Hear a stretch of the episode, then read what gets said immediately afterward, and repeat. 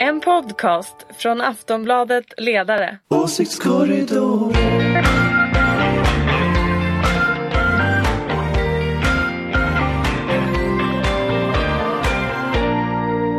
Hej och välkomna till Åsiktskorridoren. Det är måndagen den 15 april på förmiddagen vi spelar in det här. Stilla veckan har precis börjat. Eh, Men jag kan inte lova att det blir särskilt stilla här i studion när vi ska prata politik med Ulrika Schenström som är moderat. Hej hopp! Och från Aftonbladets ledarredaktion har vi Daniel Svedin. Hej. Och Anders Lindberg. Hej, hej. Hej, jag heter Anna Andersson. Eh, vi ska börja faktiskt, vi, vi brukar prata inrikespolitik, men jag tyckte det var jättespännande med valet i Finland som avgjordes igår. Eh, omräkning av rösterna på onsdag ska vi säga, så att det är väl inte helt slutresultat, men var det inte ett väldigt spännande resultat? Alltså, inget parti kom över 20 procent. Eh, Socialdemokraterna är störst men med, på en hårsmån mot Sannfinländarna som ligger och taktar ett mandat efter. Alla regeringspartier, den tidigare borgerliga regeringen, backade kraftigt. Centern rasade ihop. Eh, ja, hörde ni. Eh, och jag läser den holländske statsvetaren på Kasmudde på Twitter som skrev att eh, rödgrön våg i Finland, eh, borgerligheten radikaliseras. Och tänkte han då på Sannfinländarna. Är inte det här, kan det bli så här i Sverige? Finns det några lärdomar att dra här? Vad säger du Daniel som jag vet följde det här valet? Jag satt och valvakade igår faktiskt, tittade på Yles eh, svenskspråkiga valvaka. Eh, jag tror att det finns en del att, Finland är ju Finland och har ju alltid varit ett, den här sortens land där partierna inte blir särskilt stora. Eh, och sen så bildar man väldigt starka majoriteter när regeringsbildningen drar igång. Så det vi kommer se sannolikt är ju nu att för det vänsterblocket som gick fram får inte egen majoritet så då måste man ha någon sorts samarbete över blockgränsen och risken är väl, eller chansen eller man ska säga, är väl att sossarna och Samlingspartiet som då är Moderaternas motsvarighet eh, blir underlaget för att det är de enda som klarar det. Centern är nog inte så intresserad av att sitta i regering som läget nu är. Och sen plocka in två eller tre mindre partier i det här. Men jag tror absolut att det finns eh, som det är väl liksom tendensen över hela Europa att det är någon sorts nederlandifiering eller liksom finlandifiering av, av eh, partilandskapet. Att de här 40 partierna och till och med 30 partiernas tider är över. Att det blir ett mer splittrat partilandskap. Där det blir två eller tre partier som ligger runt 20% och byter liksom vem som är störst. Eh, 15 några 15 partier och sen resten är det nere. Och vi får vänja oss med regeringar med fem partier och sånt där. Ja, risken är väl det. Eh, absolut, det tror jag. Jo men sen är också eh, finnarna är kanske också mer eh, benägna att eh, ha jobbat över blockgränserna under lång tid. Absolut. Det har de ju alltid gjort så att det där kommer inte bli lika komplicerat som det en Nej, regeringsbildning här är Nej. Men jag förstår att där var det inte samma, alls samma debatt som här med olika utfästelser vem som skulle samarbeta eller inte Nej, nej, samarbeta nej, utan det var liksom, det verkar vara helt eh, öppna spel. Ja, man, liksom. man berättade vad man ville så får man Precis. se vad det blir för hopkok. an- Men de är vana vid å andra sidan på ett helt annat sätt. Vana vid. Att, att eh, regera över blockgränserna och ta ansvar i väldigt starka majoriteter. Det är de ju Det finns jättevana egentligen ingen riktig blockgräns på det sättet Nej. som vi har. Men, men det som är intressant om man tittar på väljarflödena, eh, de, för de tycker jag var lite spännande här, att vad man ser när, när Sannfinländarna blir näst största parti, det var ju det som kunde ha hänt i det svenska valet med SD. Och tittar man på Sannfinländarna då ser man att proportionellt sett så, så har de ungefär samma andel av befolkningen som SD har idag. Eh, så det är nog så att vi i Norden eh, har hamnat i en situation där den typen av partier, nu är ju inte Sannfinländarna riktigt lika obehaglig historia som SD, men ändå att, att man, man, alltså den typen av partier som Fremskrittspartiet, som SD, som Sannfinländarna, som Dansk Folkeparti, de ligger ändå väldigt högt. Eh, och de kommer att stanna på den nivån. Många gjorde ju förutspådde ju att Sannfinländarna just skulle krascha i och med att de splittrades, att de skulle regera sönder sig. De kom in i regeringen, de skulle regera sönder sig. Sen har de inte regerat sönder sig. De kraschade förvisso, de, de splittrades, men nu är de uppe på samma nivå igen. Så att den här idén om att man tar in dem i värmen och då ska de gå ner, som ju någonstans har funnits, ah, tveksamt. Det är väl också efter den här splittringen så liksom det, det som fortfarande heter Sannfinländarna det är väl också den mer radikala Det är den mer radikala grenen. delen Den och mer, den, gick ju i opposition. Så att man, man, kan ju, Ja. också- man kan ju också säga så här, man kan ju göra en helt annan tolkning av det finska valet. Ska man säga att oppositionen, alla de partier som inte satt i regeringen gick ganska bra, eller flera av dem. Medan de som antingen satt i, eller de som satt i regeringen då kvar, alltså det här blå framtid, det som var kvar av Samfinländarna, eh, Samlingspartiet och Centern gick dåligt. Och det är klart att att oppositionen vinner ett val är inte jättekonstigt. Så det är som en annan läsning av det. Men jag tror att Kasmud har rätt, att liksom väljarkåren i de nordiska länderna blir borgerlig och det ser vi också i Sverige att liksom den, den typ av väljarbeteende som är ganska borgerligt, även mm. arbetarklassväljare och sådär. Eh, jag tror att jag kastade om lite i manus när du tog, var inne på det. För jag, egentligen skulle vi prata lite senare om den forskningsrapport som kom förra veckan om hur svenska medier klarade bevakningen av valrörelsen. När det gällde balansen mellan de rödgröna och alliansen ska jag säga. Eh, och den visar sig att ingen klarade balansen särskilt väl. Aftonbladet och DN, och nu pratar vi alltså nyhetsrapporteringen, inte opinion, eh, låg bäst till men ändå en bra bit ifrån den nollpunkt som utgör balans. Eh, alla andra låg ännu längre åt alliansens fördel. fördel. Ja. Eh, vad, vad säger ni om det? Ulrika?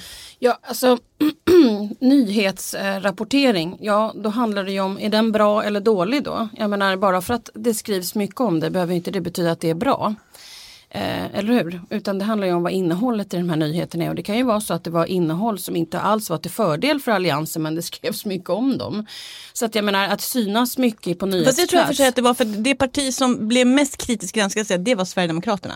De kom liksom mest illa ut. Det var mm. mest kritisk, eh, kritiska artiklar om Sverigedemokraterna. Ja, men, men, men det är ju alldeles beroende på vem som tar emot den informationen som du läser. Mm. Om det är bra eller dålig information. Om den är, ja men det kan ju vara, jag menar om du gillar ett parti och någon skriver kritiskt kan du ju ha underdog och så är det bra helt plötsligt så tycker du att medierna är dumma och så börjar du rösta på det där i alla fall. Så jag tror ändå att det, det går inte om jag, jag, tycker inte riktigt att man kan göra den här bedömningen. Det brukar, som jag brukar säga till politiker att eh, alla människor kanske inte ska knacka dörr utan eh, det kan ju vara så att man förlorar ganska många väljare på att en viss person är ute och knackar dörr. Medan kommer in i folks färste. Ja, nej, men vadå, en del människor kanske ska sitta i ett mörkt rum och skriva artiklar och någon annan är jättebra på, på att hantera media och någon annan är jättebra på att knacka dörr.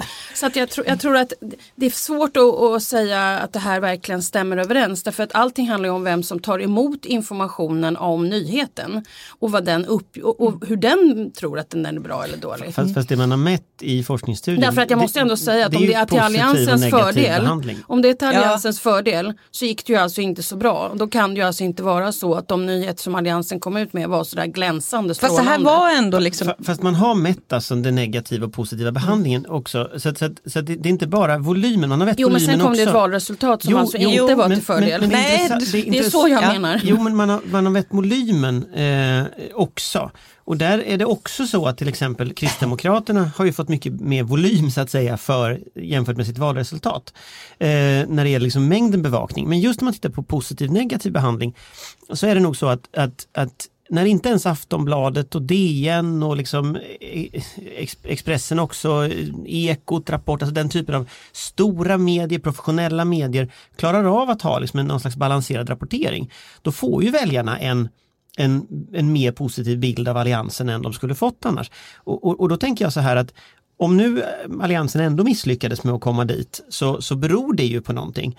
Å ena sidan, å andra sidan 60 procent av riksdagen är borgerlig eller till höger.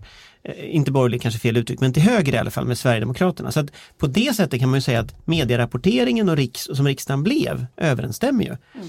Och sen är frågan ja, men för det, var det, det som är min... Sverigedemokraterna är nu, vi ska, kan ha ett helt annat ja. program om det men det är kanske inte bara... Men det här handlar rödgrön alliansen, de här mm. gränserna vi pratar men, om. Men jag, jag återkommer till det. det. det. är säkert jättebra studie så det är inte mm. det. Men utfallet i valet blev ju alltså inte då till Det är helt sant. För men för jag tänk, jag, min, det jag krokade i, liksom det Anders sa tidigare om... Jag är inte så säker på att svenska folket tänker att bara för att någon hejarartikel kommer så tänker man oh Folk, kan ju, folk tänker ju själva. Folk men alltså men, men det jag ville säga, det som jag krokade i det Anders sa om liksom väljarkåren i de nordiska länderna, att den är rätt borgerlig. Så tänker jag, det här är säga helt ovetenskapligt, men jag tänker att liksom medierna är lite ett lackmuspapper på stämningen. Alltså, när, när, folk, när det är borgerliga stämningar så plockar medierna upp det och så blir det liksom fast, fast de typer av frågor. jag tycker det är jätteintressant sättet man hanterar borgerliga respektive vänsterpolitiker. Man tar Kaplan till exempel och hans, där han, han träffade liksom, En grå varg. Ja, det var den här fascistiska organisationen Grå vargarna och mm. lite annat löst folk som han, han träffade som var ganska, ganska felaktiga personer. Och fick löpa gatlopp, partiledningen fick jättemycket frågor, han åkte ut. Lars Adaktusson var ju förra veckan i Colombia och träffade så att säga en högerkristen grupp som är som mot aborträtt, mot homosexuellas rättigheter med också folk som har försvarat eh, så fascistiska regeringar och pratar om Soros som en, en, en, en eh, någon slags fiende och sådär. Som han då träffar.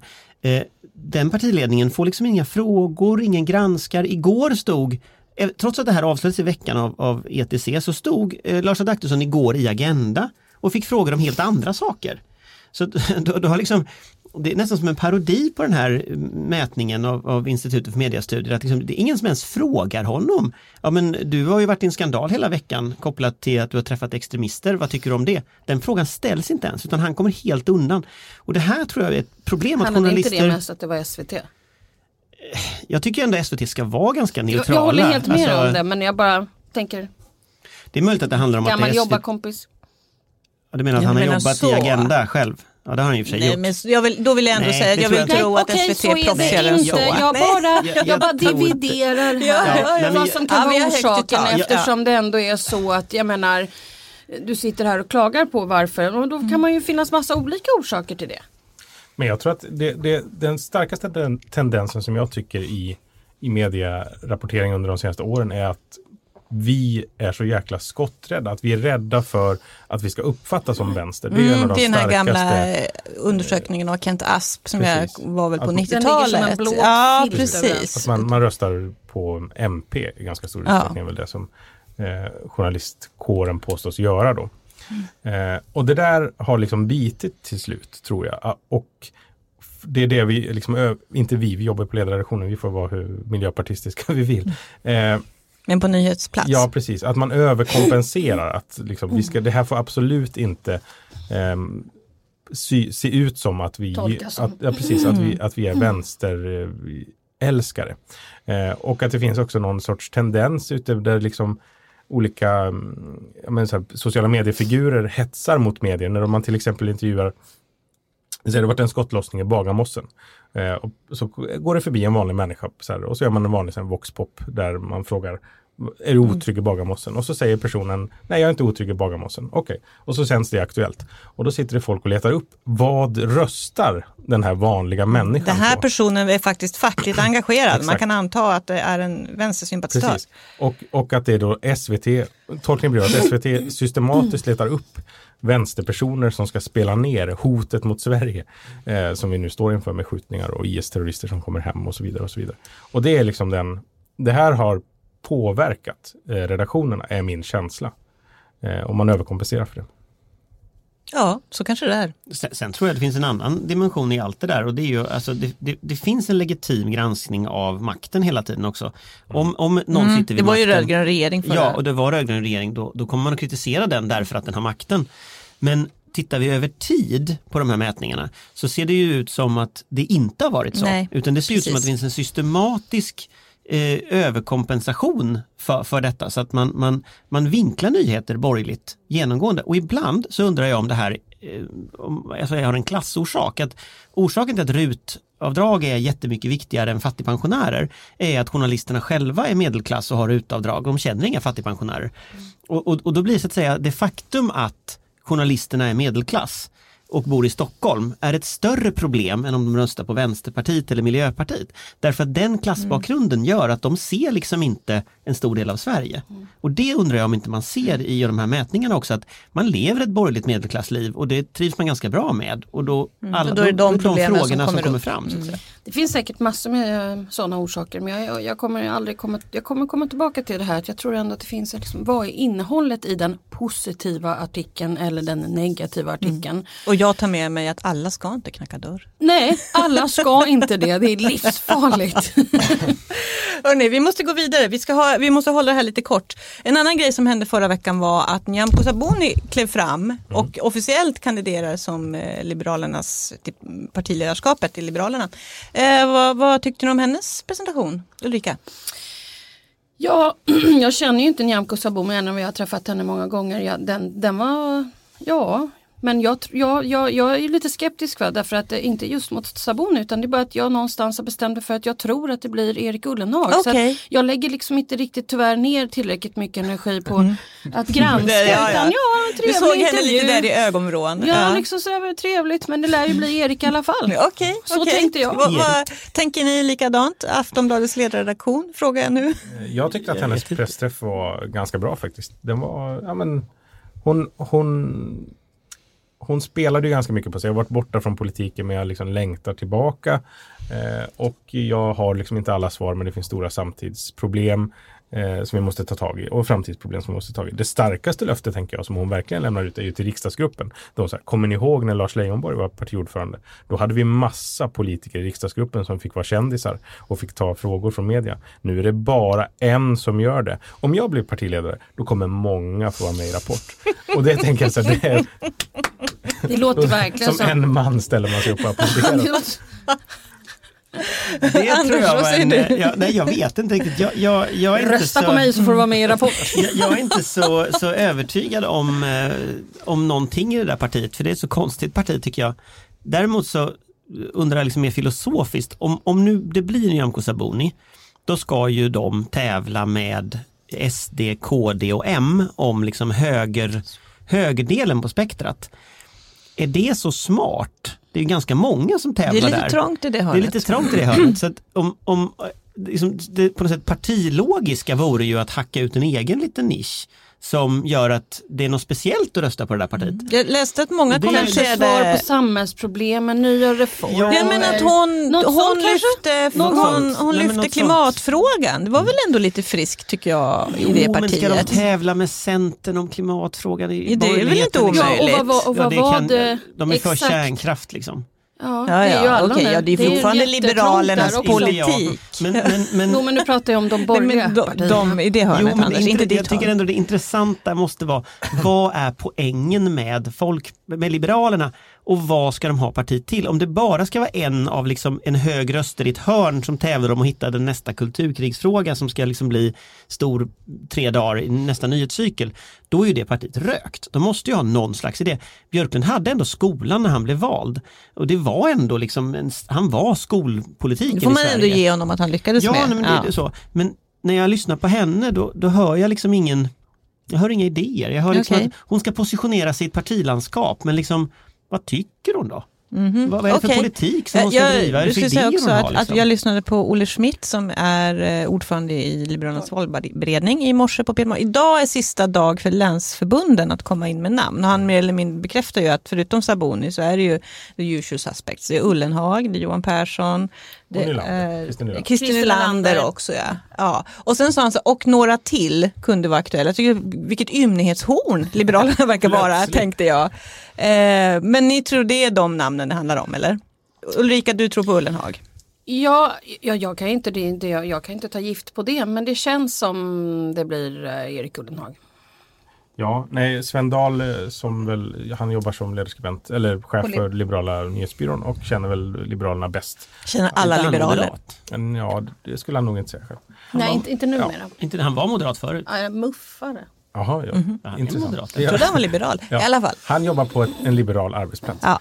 Eh, och han eh, skrev att, ja, han tror fortfarande på Ullenhag efter Nyamko Sabunis Mm. eh, pressträff. Men att så här, läget är lite bättre för henne nu för att många tänker att så här, vi måste ha en kvinna som går igenom rutan, lex Ebba Lex. Ebba. Och så, och så gör hon en bra pressträff och så kommer man på att så här, just det, så, här, så här kan det också vara. Mm. Ja, men jag tänkte på det du sa det här med att hon hade sagt att hon längtar tillbaka. Alltså sagt, för det är ju inte, alltså det är ju, man blir ju så glad av Ebba Busch Thor. En människa som älskar politik. Och det är ju, jag förstår att man vill ha en sån partiledare. Ja, nej, Om någon kan projicera det så är det ju fantastiskt. Exakt, nej, men och det har väl Björklund kunnat göra tänker jag också. Han, det har ju aldrig varit Leijonborg var väl lite grinig sådär men Det är folkpartisterna sant. brukar Björklund ha... har också alltid trivts liksom. Ja, det är roligt. Han har stått och myst i debatterna. För att jag tänker att Ebba Busch Thor, man kan tycka vad man vill om henne, men hon hade en idé från början. Det var väldigt tydligt vilken, idé, vilken färdriktning hon skulle ta för KD. Alltså det var en, en högersväng mot liksom ett, ett, ett ja, lite, vad jag tycker ett SD-håll, mot liksom hårda frågor. Eh, en, en, en, så säga, en, del av kristdemokratin som alltid har funnits men som hon har betonat ända sedan ungdomsförbundet. Eh, hon gjorde det i Uppsala, hon har varit väldigt tydlig. Så det var ändå ett val av en politisk idé när man valde henne. Det jag undrar med Nyamko Sabuni det är vilken politisk idé är hon ett val av? Och det har jag svårt att se. Alltså Ullenhag det är ju ett val av en socialliberal linje.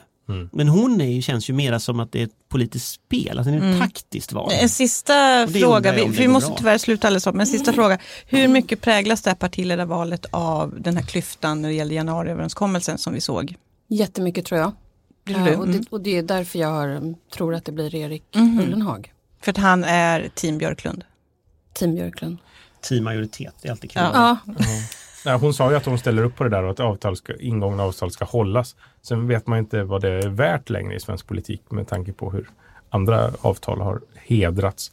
Eh, men det är klart att jag tror att liksom, är det jämnt skägg mellan två kandidater så kanske det väger över till den kandidatens fördel som faktiskt på allvar eh, vill genomdriva en politisk linje så att eh, man får sänkt den här värnskatten som, som det här partiet Och annat finns man brinner för. Ja, det får, måste tyvärr bli sista ordet. Nu måste vi rusa vidare på olika möten här. Tack så mycket Ulrika Schenström, Daniel Svedin, Anders Lindberg. Tack. Eh, Ha en Okej. fin påsk ska vi säga. Glad, Glad påsk! påsk! Glad påsk! Hej då! Hej.